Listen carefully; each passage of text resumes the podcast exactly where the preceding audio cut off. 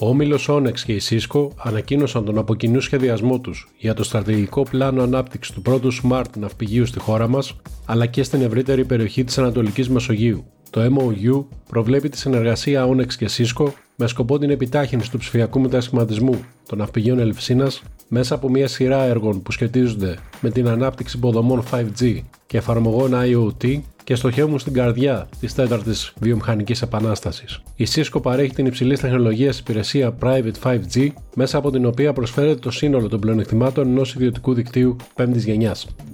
Σε συμφωνία για την κατασκευή του υποθαλάσσιου καλωδιακού συστήματος οπτικών ινών Ανδρομέδα που θα διασυνδέει την Ελλάδα με την Κύπρο και το Ισραήλ, κατέληξαν οι Tamaris Telecom, διεθνής πάροχος τηλεπικοινωνιακών υπηρεσιών χοντρικής, διαχειριστής δικτύων οπτικών ινών και θηγατρική εταιρεία της Aluma Infrastructure Fund και η Grid Telecom, θηγατρική εταιρεία και φορέα τηλεπικοινωνιακών υπηρεσιών του ΑΔΜΙΕ. Το σύστημα Ανδρομέδα, που θα διασυνδέει την Ελλάδα με την Κύπρο και το Ισραήλ, θα δημιουργήσει μια εναλλακτική κρίσιμη διέλευση μεταξύ Ευρώπης και Μέσης Ανατολής μεγάλης γεωπολιτικής αξίας, η οποία θα εξασφαλίσει υπερυψηλή χωρητικότητα και εξαιρετικά χαμηλή υστέρηση στη μεταγωγή δεδομένων. Οι μεγάλες εταιρείες του Big Tech που αντιπροσωπεύουν πέραν του 5% της μέγιστης μέσης κίνησης δεδομένων ενός τηλεπικοινωνιακού παρόχου θα πρέπει να συμβάλλουν στη χρηματοδότηση ανάπτυξης του 5G και της ευρυζωνικότητας σε ολόκληρη την Ευρώπη, σύμφωνα με προσχέδιο πρότασης που έχει καταθέσει ο κλάδος των τηλεπικοινωνιών. Η πρόταση, που επικαλείται σε δημοσίευμά του το Reuters, αποτελεί μέρος του feedback που κατατέθηκε προς την Ευρωπαϊκή Επιτροπή, η οποία ξεκίνησε σχετική διαβούλευση επί του θέματος τον περασμένο Φεβρουάριο.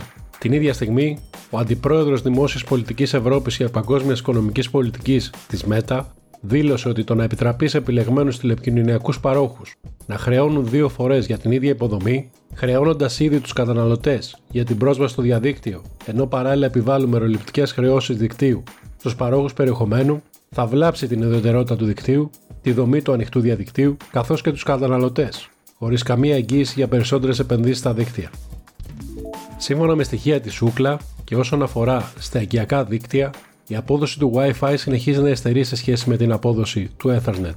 Σε πολλές προηγουμένες αγορές σταθερή ευρυζωνικότητας, με ταχύτητες Wi-Fi που κυμαίνονται μεταξύ 30 και 40% των ταχυτήτων που προσφέρει το Ethernet. Οι ανεπτυγμένες αγορές της Ασίας και της Βόρειας Αμερικής έχουν τεθεί επικεφαλής της υιοθέτησης του Wi-Fi 6 και 6E. Τα Wi-Fi 4 και 5 παραμένουν οι κυρίαρχες τεχνολογίες παγκοσμίως, αντιπροσωπεύοντας συνολικά το 89% των δειγμάτων που έλαβε το Speedtest κατά το πρώτο τρίμηνο του 2023. Η Διεθνής Ένωση Τηλεπικοινωνιών εξέδωσε μια παγκόσμια έκκληση με στόχο την αύξηση των δεσμεύσεων για την ψηφιοποίηση του κόσμου από 30 δισεκατομμύρια δολάρια σήμερα σε 100 δισεκατομμύρια δολάρια μέχρι το 2026. Η έκκληση της Υπηρεσίας των Ηνωμένων Εθνών περιλαμβάνει μια στόχευση για αύξηση του επίπεδου των διαθέσιμων πόρων για καθολική και ουσιαστική συνδεσιμότητα και ψηφιακό μετασχηματισμό στις λιγότερο ανεπτυγμένες χώρες του κόσμου. Και μην ξεχνάτε, την 1η Ιουνίου η SmartPress και το GetElectric.gr διοργανώνουν το τρίτο Electric και Micro Mobility Forum, το Σεράφιο. Μας ενημερώνει ο Δημήτρης Κιάννης. Γεια σας, είμαι ο Δημήτρης Κιάννης, αρχισυντάκτης του GetElectric.gr και σας προσκαλώ την 1η Ιουνίου στο τρίτο Electric και Micro Mobility Forum. Ελάτε να συμμετέχετε και εσείς στον μεγάλο δημόσιο διάλογο που έχει ανοίξει γύρω από την ηλεκτροκίνηση, τη μικροκινητικότητα, να ενημερωθείτε για τις νέες τάσεις στην αγορά, αλλά και να δείτε από κοντά ηλεκτρικά οχήματα κάθε τύπου. Μάθετε περισσότερα στο electricmicromobility.gr electricmicromobility.gr